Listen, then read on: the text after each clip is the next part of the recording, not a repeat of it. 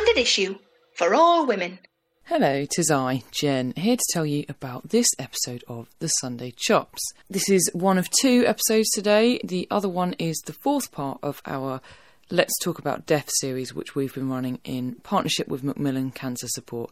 And in that, Mickey is going to be chatting to Lucy Rudd, an end of care life advisor for Macmillan. So that is worth a listen. In this episode, I am chatting to non writer, as she's about to tell you, but actual writer of the fantastically titled play My Mum's a Twat, Anoushka Warden, which is a play about Anoushka's mum joining a cult when she was 12. So, pretty interesting stuff. And indeed, the story about how the play came about in the first place is pretty interesting.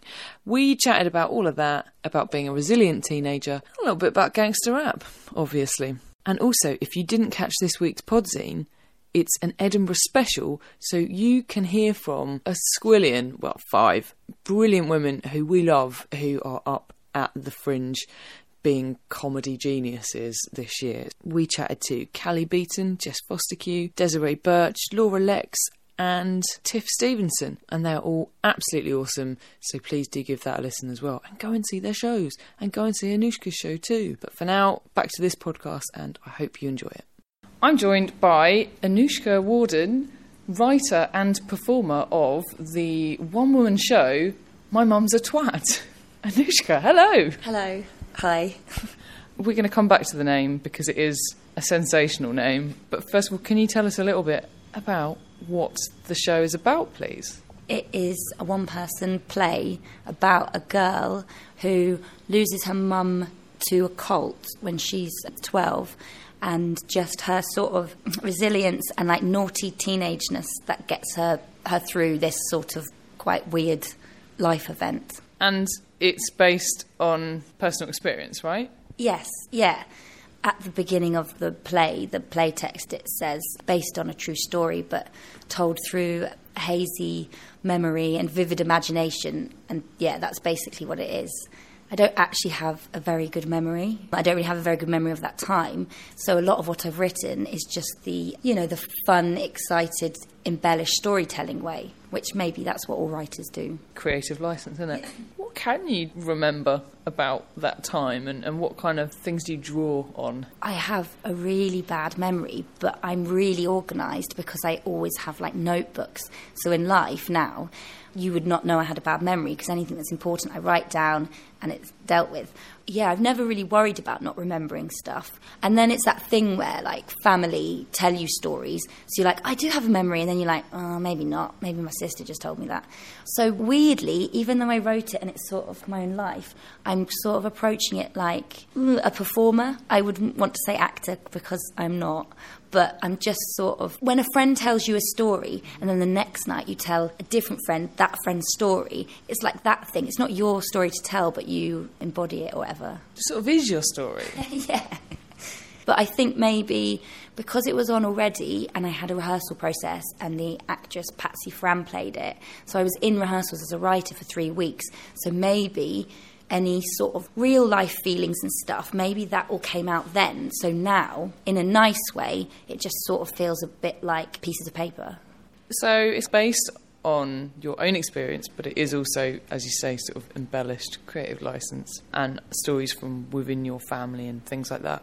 Is the character much like you? Oh, yeah, yeah. She's basically my kind of personality. Essentially, it's a girl who bad stuff happens to her and she's just without meaning to be just very sort of badass and resilient. But it's that interesting thing when someone's young and they're just i guess that's personality or something. But the choices that she makes she's okay as an adult because some of the things that how she reacts to some of the weird things that happened when she was younger. So what kind of weird things can we sort of expect to without you know giving away too many spoilers imagine you are sort of 12 years old, you've got quite cool, you've got a few friends at school who are, think that you're quite cool, and they're starting to ring, ring your house to like see if you want to hang out. But at this time, your mum's just become like an official healer because she's passed like some exams, so she is now officially a healer. So you've got to stop answering the phone with like the usual thing, which is like 31367 hello. And now me and my sister and my mum now have to answer the phone with, Hello, the Heal Thyself Centre for Self Realization and Transcendence. How may I help you? Like, it's embarrassing. You're like, dude, don't call me tonight. Um, I'll call you. I miss that people answering the phone. Not like that. My mum didn't do that, but you know, like five double two eight two. Um, so your mum was in a cult. What might be tricky about the word cult is, I suppose, someone who's in one wouldn't necessarily call it one. Yeah. I think an organisation that basically makes a person hand over all of their finances. My own personal description of that would be a cult, so I would say that. But yeah, they're not like, they weren't massive. There was only about 15 of them. But essentially, they, they did that. What do you see with what you're sort of talking about in this? Obviously, you're talking about yourself and your experience of being a teenager, and we'll come back to that in a minute. But the thoughts you had about what your mum was up to at that time. Do you see any sort of similarities between that and like the shit that is going on in the bin fire of the world that is today? I hadn't actually had that thought myself, but thinking about it now, it's really interesting. I think the thing that I think is really clear is I think people can be quite dismissive and be like, that person's got a problem with this, that person's been susceptible to that. But actually, I honestly think any of us at the wrong time with the wrong circumstances can be vulnerable to something like a cult or following the wrong leader. And so, for that reason, it's all just very human, isn't it? And we're in a particularly shit time, and some shit humans are leading stuff where other maybe vulnerable people are following. There's quite a famous example of an entire country uh, Yeah. fall into that shit, but let's, uh, well, it's quite a few. So I want to go back to the teenage thing. So the description of this show on the Edinburgh Fringe website is teen spirited, gangster rap fueled survival guide. Where does the gangster rap come from? Yeah, my mum moved to Canada when I was like 12 or 13, and then I had to start going and spending my school holidays over there. And I was like, oh, what the fuck? I don't want to go to Canada. I want to stay here and like, get it on with my boyfriend. It's bullshit. Um, and I went to Canada, and it was literally the best place I'd ever been in my life because there were like loads of boys who thought like I was really hot because I could pronounce my T's. Fucking great. And basically, where they were on the west coast um, of Vancouver, everyone was massively into gangster rap. Now, I was from Devon. We literally had like Muse. I didn't know what gangster rap was. It was so amazing. And like, because they can drive when they were 16, I would be like in cars with boys listening to gangster rap, driving around. I was like, this is it. This is the life. And then basically, I just like genuinely got really into it. But what was interesting was it was around the time that obviously I was missing my mum when I wouldn't be leaving. And I remember all the girls in my year would listen to like Celine Dion or something, knobbing on about how sad life is and blah, blah, blah. And I would be like listening to Tupac being like, first off, fuck you, bitch. I loved it. I would like to caveat that I totally know that gangster rap is full of loads of like misogynistic themes and stuff, but actually it makes me feel really empowered. I, despite being a middle class white girl from semi rural Essex, grew up uh, with quite an affection for gangster rap myself. What kind of era are we talking? Great. Hold on, let's do this. Okay. Pick your five best rappers. And if one of them is the same as mine, I, I can't hold my shit together. So, first for me, Tupac. Ice Cube, It's good. Biggie, Dr. Dre, very good. DMX would be my next one. Jay Z. Good, interesting. My Interesting. My fourth one would be Master P. Oh my god! If you if you're listening, you haven't listened to Master P. He's got this thing where he goes, "Uh," that's how you know it's a Master P song. Go and listen to it. You're welcome. Yours are like proper. Yeah, come on. What's your fourth one? Mos Def. Very good. That is a good one. What's my last one? It's got to be really good. I really like Nas and Mobb Deep and D12. Okay, that's more than five. Do I have to have a fifth now? Yeah. Oh, Snoop. Yeah, obviously Snoop. Yeah. Do you think that's because well, it's a bit of a rebellion, isn't it? I was chatting to someone about, about NWA, right? Yeah. And how the fact that if that means something to me as a middle class white girl from semi rural Essex, because it's protest music basically, Yeah, yeah. that's why it means something to me. That's quite amazing, really, if that Yeah. can mean something to so many people. I don't think I'm that deep. Basically, I didn't even read newspapers properly. Till, not joking, till I was like in my mid twenties. Even now, I don't really properly. But for me, it wasn't even like a choice. It was just all around. That's all they did was listen to that. And then go to like house parties, that was it. So it was actually just at the right age when I would have discovered something musically, it happened to be that. This was on at the Royal Court back in 2018. How did it come about in the first place? Because you you actually work in PR, right? Yeah, my real job is I'm head of press at the Royal Court Theatre, the best theatre in the world. Uh, that's me saying it, not the PR me. And I've worked like in theatre, arts admin for like 10 or whatever years. And I have never, ever, ever been interested in writing. I couldn't have given a shit. I'd never tried to write anything. I did go to drama school and like did acting for a bit when I first left, but was like, oh my god, I might have to go, like go and do theatre and education. Forget that shit. And I got like a proper job. But then obviously have always enjoyed theatre.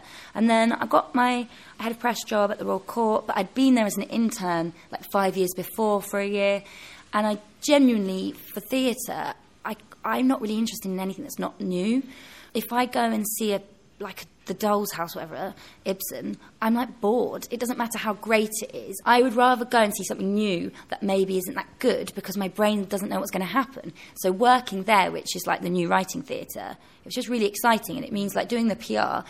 You were all the time doing like it on like topical news stuff because that's essentially what people are writing about, and you have to read a lot of plays and you're immersed in it and like um, Vicky, my boss, gets people's opinions after first previews, so you can't just sort of work there and not be there. And my theory is that by osmosis, I like just needed to suddenly write something. Which sounds so weird. It was literally over two weeks, and I just started.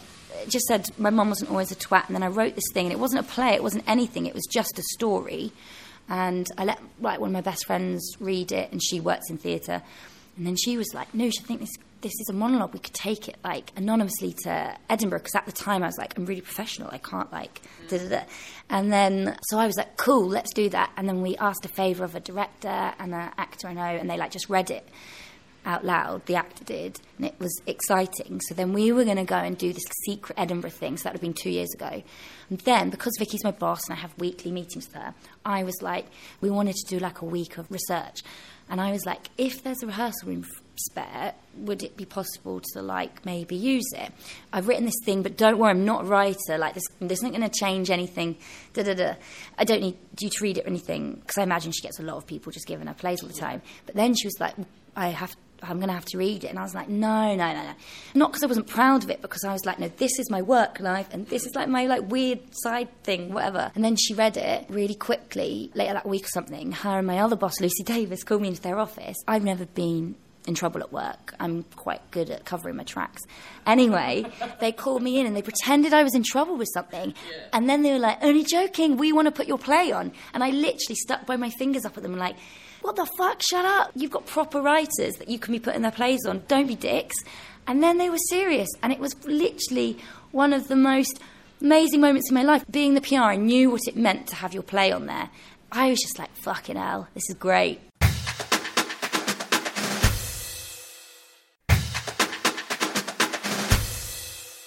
Hi, if you find yourself at the Edinburgh Festival this year looking for something to do, well, then look no further. Because we, Standard Issue, are putting on four events at the stand. The best comedy club in the country, if you ask us. On August the 11th and the 12th, we have two in conversation events where our guests include the brilliant Rosie Jones, Janet Ellis, just the Janet Ellis, Laura Lex, as previously said, Gemma Cairney. I know. And we do have some more people, but we just can't announce them yet. So probably the best thing to do is to get onto our website, www, let's do it the old way, www.standardissuepodcast.com. And you will see all our live events there. You will also see the other two events that we are putting on at the Fringe, which is two stand up nights with all female bills. They are completely brilliant.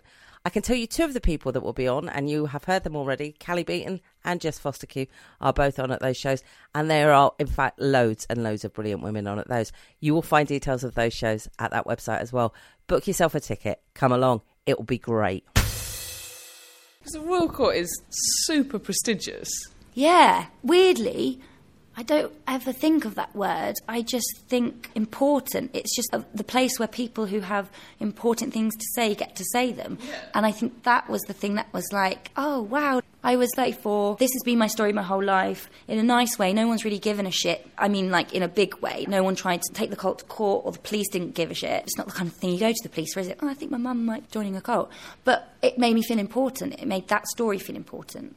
And the reason why I was telling it, sort of realised after, was that I wanted it to be like an empowering thing for other young people who might be having like shit times in their family for whatever reason in a nice way. We don't fucking need them. Obviously, you need something, someone, but it's fine. If your mum is going to go away and you don't get to have your mum, there are other ways to do things. Society tries to make you think like there aren't, but actually there are. I have to ask you, it is a wonderful name. How did the name come about?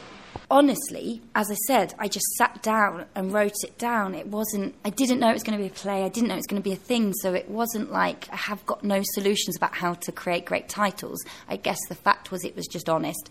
I've honestly always thought that, that my mum's a twat. But what's interesting is someone said to me the other day, I mean, twat's quite a strong word, but where I grew up with my friends and my older brothers and sisters, I'm the youngest of seven, I've got three older brothers, three older sisters, we didn't use it as a really insulting thing. No, but like the honesty of it is you're a twat, so you're a bit of a knob. Mm. But I think when I see it, I'm not like offended. So it's, I have to remind myself that it might be offensive to some people. Also, a twat can be annoying and they can upset you. Anyone listening, there's a chance that if you're a twat, you could be redeemed. It could be all right.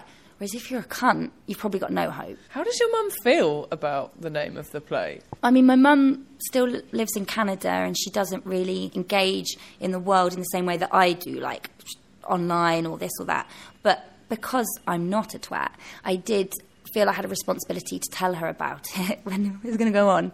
And I just really downplayed it because she doesn't really know the theatre scene over here. So I was like, oh, just some little theatres, going to put it on. And just so you know, the title's called My Mum's a Twat. And, and she just said, she's very supportive in her sort of funny sort of way. Firstly, she said, Oh, is twat a real word? And I said, I guess like it wasn't at some point. And then she said, Is it a bit like twit? And I was like, Yeah, sure, it can be like that. And then basically, she just said, because she's a counsellor and she like heals people and this and that. And she said, in true sort of counselling form, she said, I just think it's really great that you've found an outlet to do some of the stuff you're unha- you were unhappy about. So I was like, okay, cool. Yeah, it's weird. You are going up to Edinburgh. You're starting on July the 31st. How are you feeling about it all? Weird. I think I just feel really weird. Oh, God. Yeah, I feel lots of things. Patsy's amazing, the person who did it at the Royal Court, and then she won a flipping Olivier Award, so she's like actually an Olivier Award winning actress. I am someone who has sat at a desk for like 10 years. The director keeps being like, You've got a lot of tension in your shoulders. I'm like, I know, I've typed for like 10 years. I don't really believe it's happening, even though obviously it is because I'm now on sabbatical for my job. It's just some weird like challenge I gave myself. It's sort of a bit mad because in September I'm just going to go back to my job, but it's something about I just wanted to be the teller of my own story for kind of empowering reasons rather than therapy reasons. I want someone somewhere in the audience, even if it's just like one person a day, ideally someone who's younger, to feel braver from maybe hearing this because I think if I had heard this story when I was younger, maybe it just would have even helped even more. So this is it. You do you have any plans to write anything else? After it was on at the Royal Court, loads of TV companies wanted to meet with me. I think this happens maybe like with any new writer at certain theatres. As I said, I never really wanted to be a writer, so I didn't, in a nice way, really give a shit. But I always felt that this story be told really amusingly in another way. Oh yeah, to point out, maybe if it wasn't clear, it is like more funny than sad. I wouldn't want to call it a comedy because then you're like, where's the laughs? But I think it is quite funny. And then I knew I sort of could see it in like a TV thing. So I applied for a Channel 4 thing that they do every year called 4 Screenwriting. And I got that off the back of this play. And then they basically taught me how to write TV script. Everybody else there, it was all like, we're all here together, and no one knows how to do it. That was a lie. They had all written like loads of TV stuff. Okay, none of it had gone on. But oh, when I wrote my fifth screenplay, I didn't even know how to write. So I was writing a scene where someone wasn't on the camera, and I had to ring up my script editor and be like, "What do you say when someone's saying something from off off camera?" And they were like, "You just put in brackets off camera. And I was like, thanks. So I did that, and that taught me like more than I learnt at uni. And then after that, at the end of that, you had to have like a 30 minute piece of like writing for TV. And I created this thing called Devon Girl about this like badass teenager, like very different from my mum's a twat, but more like superhero kind of thing. And then there was quite a lot of excitement around that and then at the same time, someone, a different production company, commissioned me to write My Mum's a Twat as a TV thing. And so the stuff I learnt in the Channel 4 thing, I then did with them. And then we've just had the first episode. They commissioned me to write the first episode. I just finished the seventh draft on, of that. And now, yeah, they're like sending it out to TV directors that we've gone through and liked together. It may or may not become something, who knows? The thing I have learned about TV is it seems like it is actually very hard to get stuff made. But yeah, it's been really exciting. And because my mum's a twat as a monologue, that process obviously made me write dialogue because I'm like, I am not a writer. Oh, but maybe I will write a bit of dialogue for this purpose. Mm. But it kind of taught me that. You're a writer now, so there. Anoushka, your play, My Mum's a Twat, is on at Summerhall daily at 5.30 from July the 31st to the 25th, but not on the 12th and